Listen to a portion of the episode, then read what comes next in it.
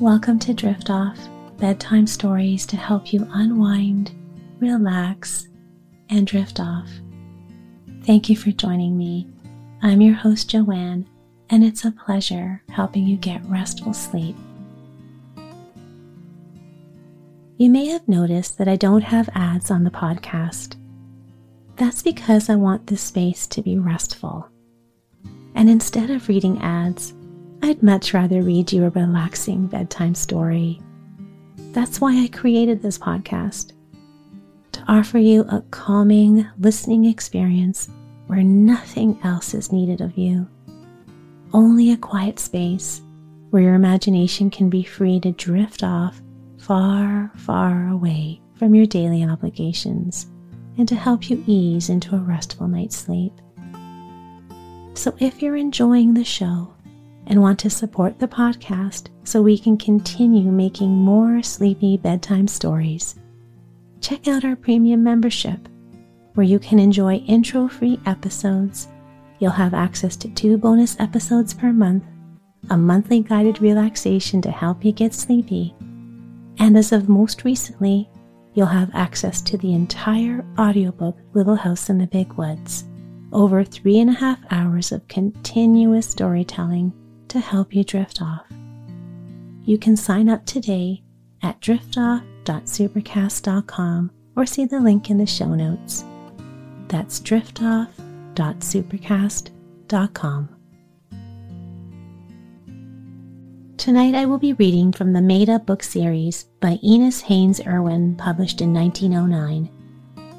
The story is about a sweet little girl named Maida who is sickly and lame her father is well known to be one of the most wealthiest men in America.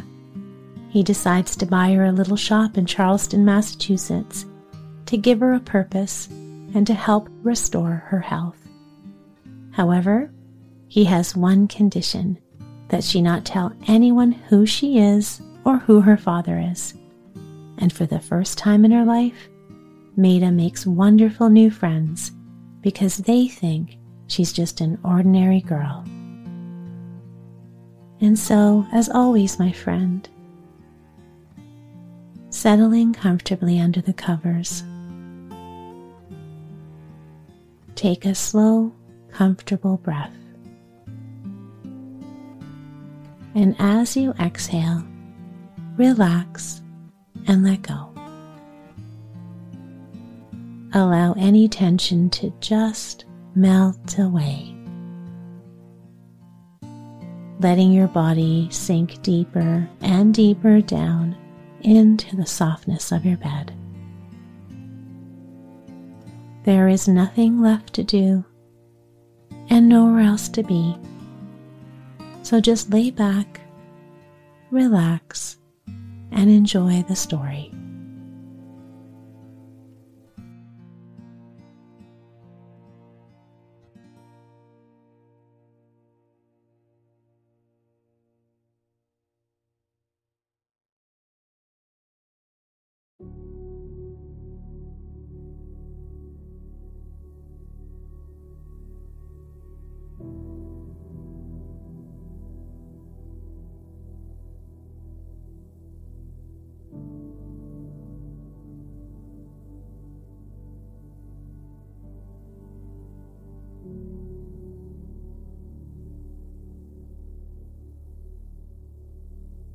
Chapter 11 Halloween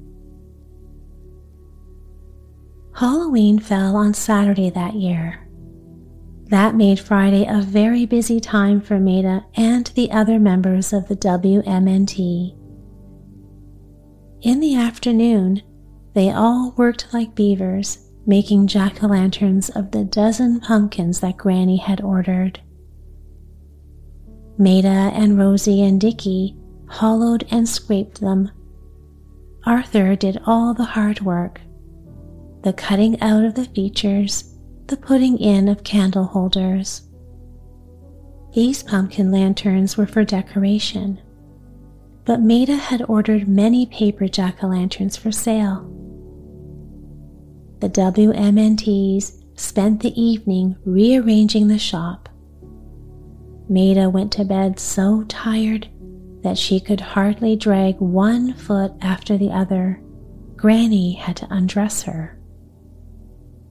But when the school children came flocking in the next morning, she felt more than repaid for her work.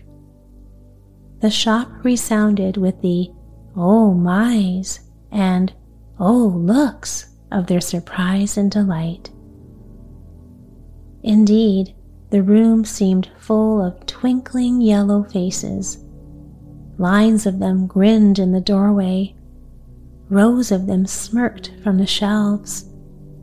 A frieze, close set as peas in a pod, grimaced from the molding. The jolly looking pumpkin jacks that Arthur had made were piled in a pyramid in the window. The biggest of them all he looks just like the man on the moon, Rosie said. Standing about everywhere among the lanterns were groups of little paper brownies, their tiny heads turned upwards as if in the greatest astonishment they were examining these monster beings. The jack o' lanterns sold like hotcakes. As for the brownies, Granny You'd think they were marching off the shelves, Maida said. By dark, she was diving breathlessly into her surplus stock. At the first touch of twilight, she lighted every lantern left in the place. Five minutes afterwards, a crowd of children had gathered to gaze at the flaming faces in the window. Even the grown ups stopped to admire the effect. More customers came and more, a great many children whom Maida had never seen before. By six o'clock, she had sold out her entire stock. When she sat down to dinner that night, she was a very happy little girl. This is the best day I've had since I opened the shop, she said contentedly. She was not tired, though I feel just like going to a party tonight. Granny, can I wear my prettiest Roman sash? You can wear anything you want, my lamb, Granny said. You've been a busy little child today.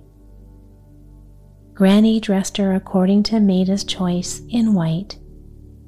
A very simple, soft little frock it was, with many tiny tucks made by hand and many insertions of a beautiful fine lace. Maida chose to wear it with pale blue silk stockings and slippers. A sash of blue striped in pink and white, a string of pink Venetian beads. Now, Granny, I'll read until the children call for me, she suggested, so I won't rumple my dress but she was too excited to read. She sat for a long time at the window, just looking out. Presently, the jack o' lanterns, lighted now, began to make blobs of gold in the fury darkness of the street. She could not at first make out who held them.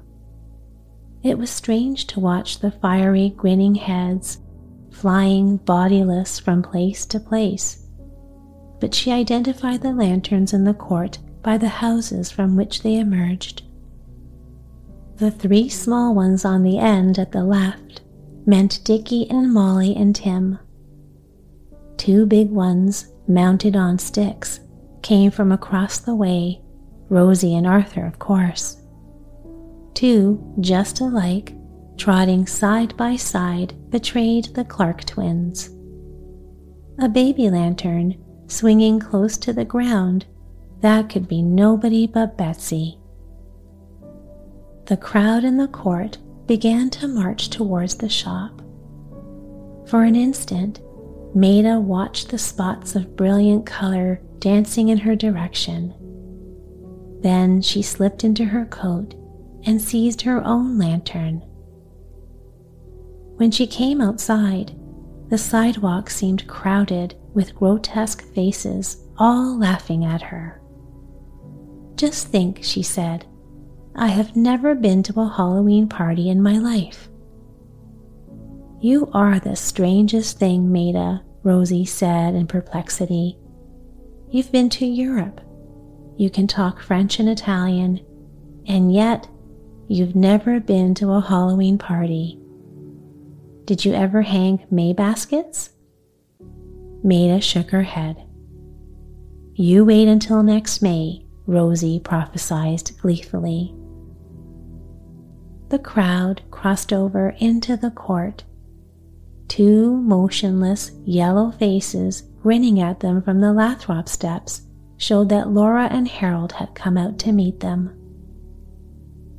On the lawn, they broke into an impromptu game of tag, which the jack o' lanterns seemed to enjoy as much as the children. Certainly, they whizzed from place to place as quickly, and certainly they smiled as hard. The game ended, they left their lanterns on the piazza and trooped into the house. We've got to play the first games in the kitchen, Laura announced after the coats and hats had come off and Mrs. Lathrop had greeted them all. Maida wondered what sort of party it was that was held in the kitchen, but she asked no questions. Almost bursting with curiosity, she joined the long line marching to the back of the house. In the middle of the kitchen floor stood a tub of water with apples floating in it. Bobbing for apples, the children exclaimed. Oh, that's the greatest fun of all. Did you ever bob for apples, Maida? No. Let Maida try it first, then, Laura said. It's very easy, Maida, she went on with twinkling eyes. All you have to do is to kneel on the floor, clasp your hands behind you, and pick out one of the apples with your teeth. You'll each be allowed three minutes. Oh, I can get half a dozen in three minutes, I guess, Maida said. Laura tied a big apron around Maida's waist and stood, watch in hand. The children gathered in a circle about the tub. Maida knelt on the floor, clasped her hands behind her, and reached with a wide open mouth for the nearest apple. But at the first touch of her lips, the apple bobbed away. She reached for another. That bobbed away too. Another and another and another. They all bobbed clean out of her reach no matter how delicately she touched them. That method was unsuccessful. One minute, called Laura. Maida could hear the children giggling at her. She tried another scheme, making vicious little dabs at the apples. Her beads and her hair ribbon and one of her long curls dipped into the water but she only succeeded in sending the apples spinning across the tub. Two minutes, called Laura. Why don't you get those half a dozen? the children jeered. You know you said it was so easy. Maida giggled too, but inwardly she made up her mind that she would get one of those apples if she dipped her whole head into the tub. At last, a brilliant idea occurred to her. Using her chin as a guide, she poked a big rosy apple over against the side of the tub. Wedging it there against another big apple, she held it tight.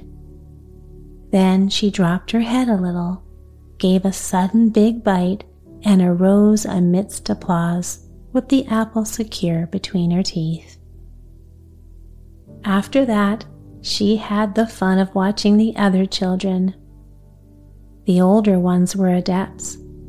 In three minutes, Rosie secured four, Dickie five, and Arthur six.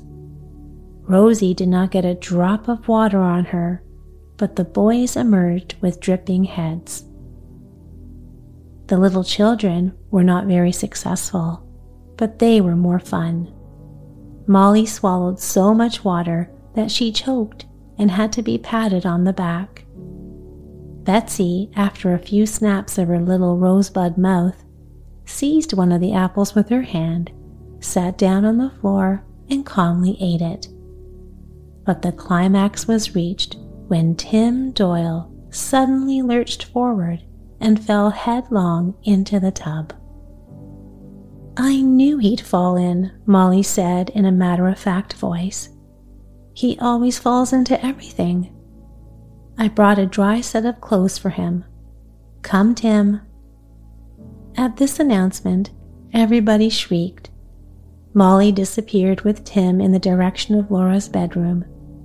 When she reappeared, sure enough, Tim had a dry suit on. Next, Laura ordered them to sit about the kitchen table. She gave each child an apple and a knife and directed him to pare the apple without breaking the peel. If you think that is an easy thing to do, try it. It seemed to Maida that she would never accomplish it. She spoiled three apples before she succeeded. Now take your apple paring and form in line across the kitchen floor, Laura commanded. The flock scampered to obey her. Now, when I say three, she continued, throw the parings back over your shoulder to the floor. If the paring makes a letter, it will be the initial of your future husband or wife. One, two, three. A dozen apple parings flew to the floor. Everybody raced across the room to examine their results. Mine is B, Dickie said. And mine's an O, Rosie declared, as plain as anything. What's yours, Maida? It's an X, Maida answered in great perplexity. I don't believe that there are any names beginning with X. Well, mine's as bad, Laura laughed. It's a Z. I guess I'll be Mrs. Zero. That's nothing, Arthur laughed. Mine's an and. I can't marry anybody named and. Well, if that isn't successful, Laura said, there's another way of finding out who your husband or wife's going to be. You must walk down the cellar stairs backwards with a candle in one hand and a mirror in the other. You must look in the mirror all the time, and when you get to the foot of the stairs, you will see, reflected in it, the face of your husband or wife. This did not interest the little children, but the big ones were wild to try it. Gracious, doesn't it sound scary? Rosie said, her great eyes snapping. I love a game that's kind of spooky, don't you, Maida? Maida did not answer. She was watching Harold, who was sneaking out of the room very quietly from a door at the side. All right then, Rosie, Laura caught her up. You can go first. The children all crowded over to the door leading to the cellar. The stairs were as dark as pitch. Rosie took the mirror and the candle that Laura handed her and slipped through the opening. The little audience listened breathless. They heard Rosie stumble awkwardly down the stairs, heard her pause at the foot. Next came a moment of silence of waiting as tense above as below. Then came a burst of Rosie's jolly laughter. She came running up to them, her cheeks like roses, her eyes like stars. They crowded around her. What did you see? Tell us about it, they clamored. Rosie shook her head. No, no, no, she maintained. I'm not going to tell you what I saw until you've been down yourself. It was Arthur's turn next. They listened again. The same thing happened awkward stumbling down the stairs, a pause, Then a roar of laughter. Oh, what did you see? They implored when he reappeared. Try it yourself, he advised. I'm not going to tell. Dickie went next. Again, they all listened, and to the same mysterious doings. Dickie came back smiling, but like the others, he refused to describe his experiences. Now it was Maida's turn. She took the candle and the mirror from Dickie and plunged into the shivery darkness of the stairs. It was doubly difficult for her to go down backwards because of her lameness.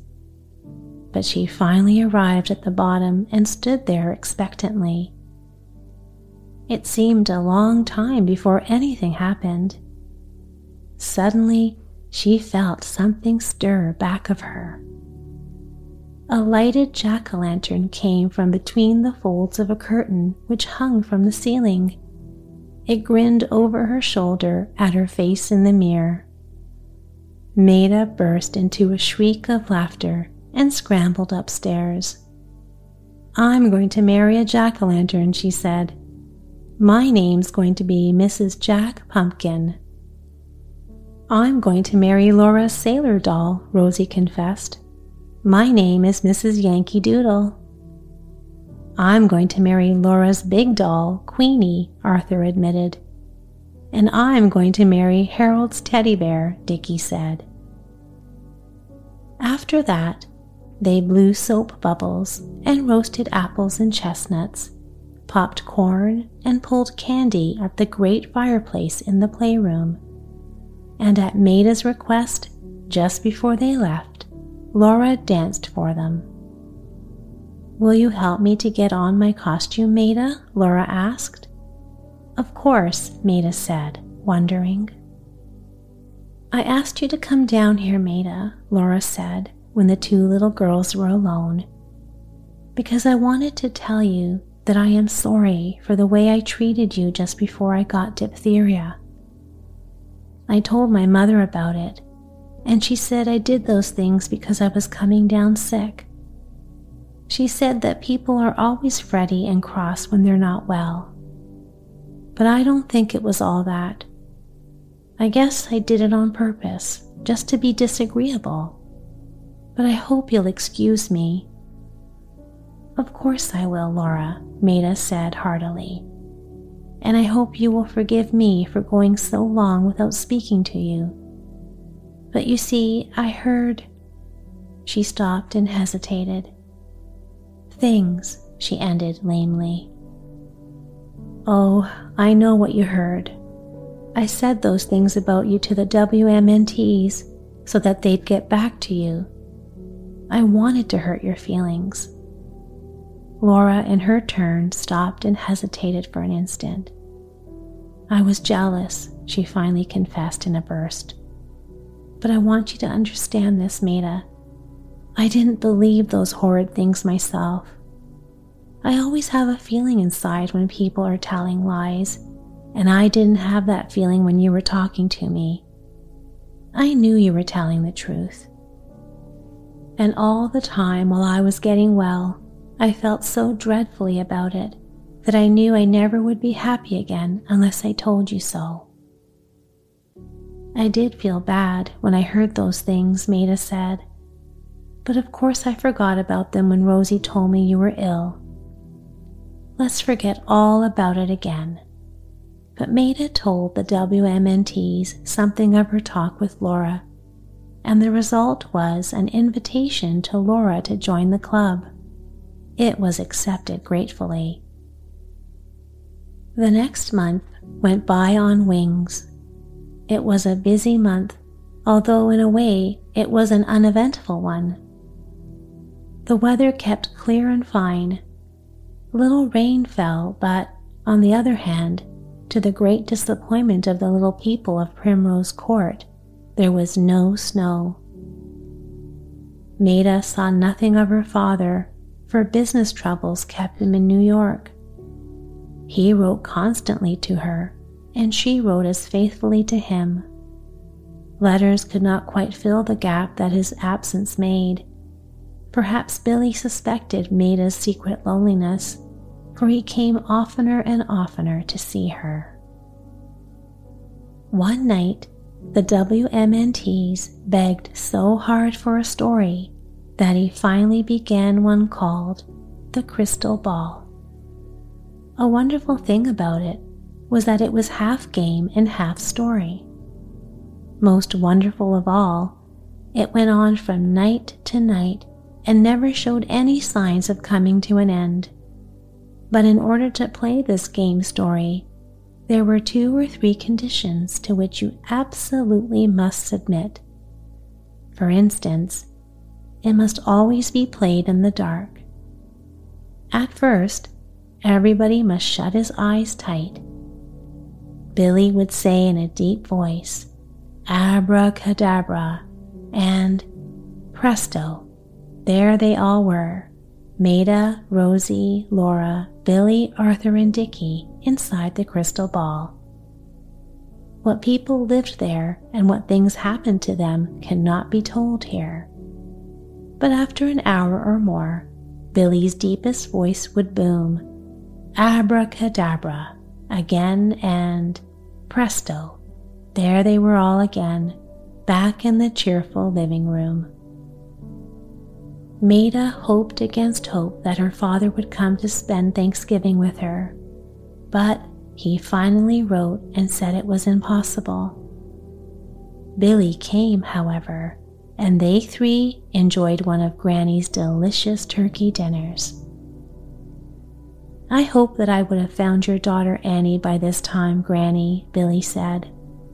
But I'll find her yet. You'll see. I hope so, Mr. Billy, Granny said respectfully, but Maida thought her voice sounded as if she had no great hope. Dickie still continued to come for his reading lessons, although Maida could see that in a month or two he would not need a teacher. One afternoon after Thanksgiving, Maida ran over to Dickie's to borrow some pink tissue paper. She knocked gently. Nobody answered. But from the room came the sound of sobbing. Maida listened. It was Dickie's voice. At first, she did not know what to do. Finally, she opened the door and peeped in. Dickie was sitting all crumpled up, his head resting on the table. Oh, what is the matter, Dickie? Maida asked. Dickie jumped. He raised his head and looked at her. His face was swollen with crying, his eyes red and heavy. For a moment he could not speak.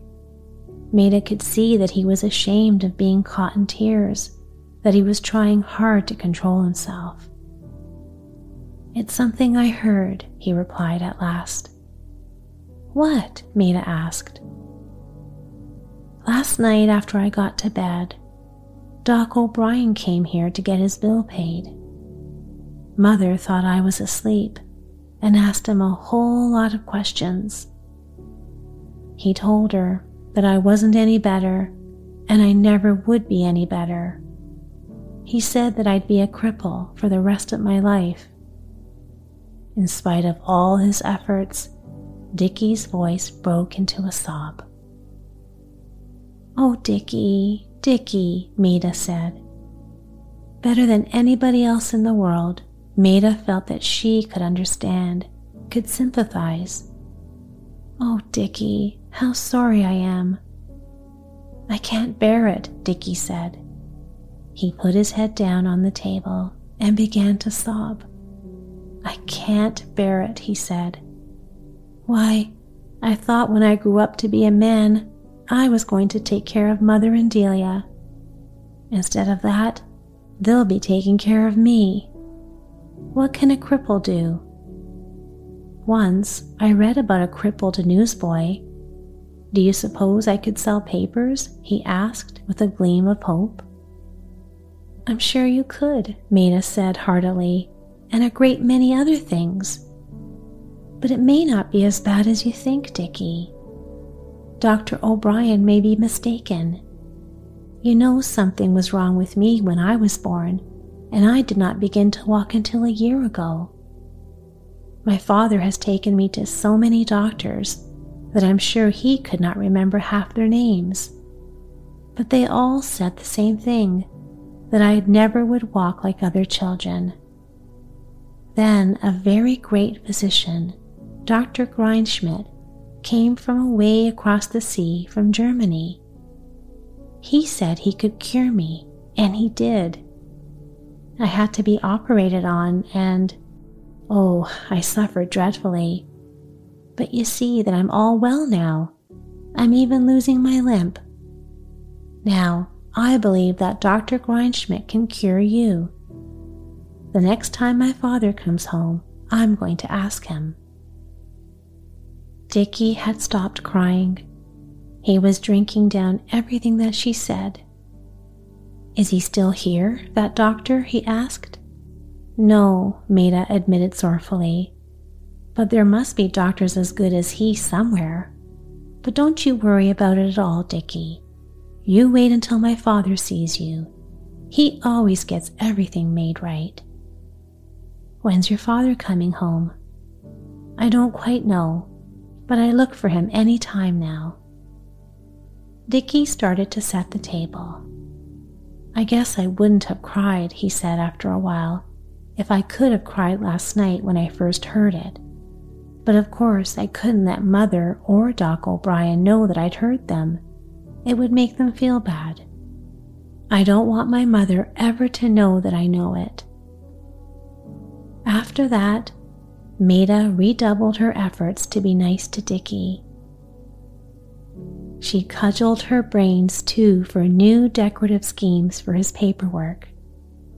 She asked Billy Potter to bring a whole bag of her books from the Beacon Street house, and she lent them to Dickie a half a dozen at a time. Indeed, they were a very busy quartet, the WMNTs. Rosie went to school every day. She climbed out of her window no more at night. She seemed to prefer helping Maida in the shop to anything else. Arthur Duncan was equally industrious. With no Rosie to play hooky with, he too was driven to attending school regularly. His leisure hours were devoted to his whittling and wood carving.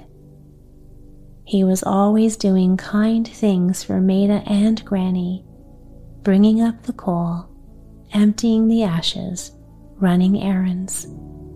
And so November passed into December.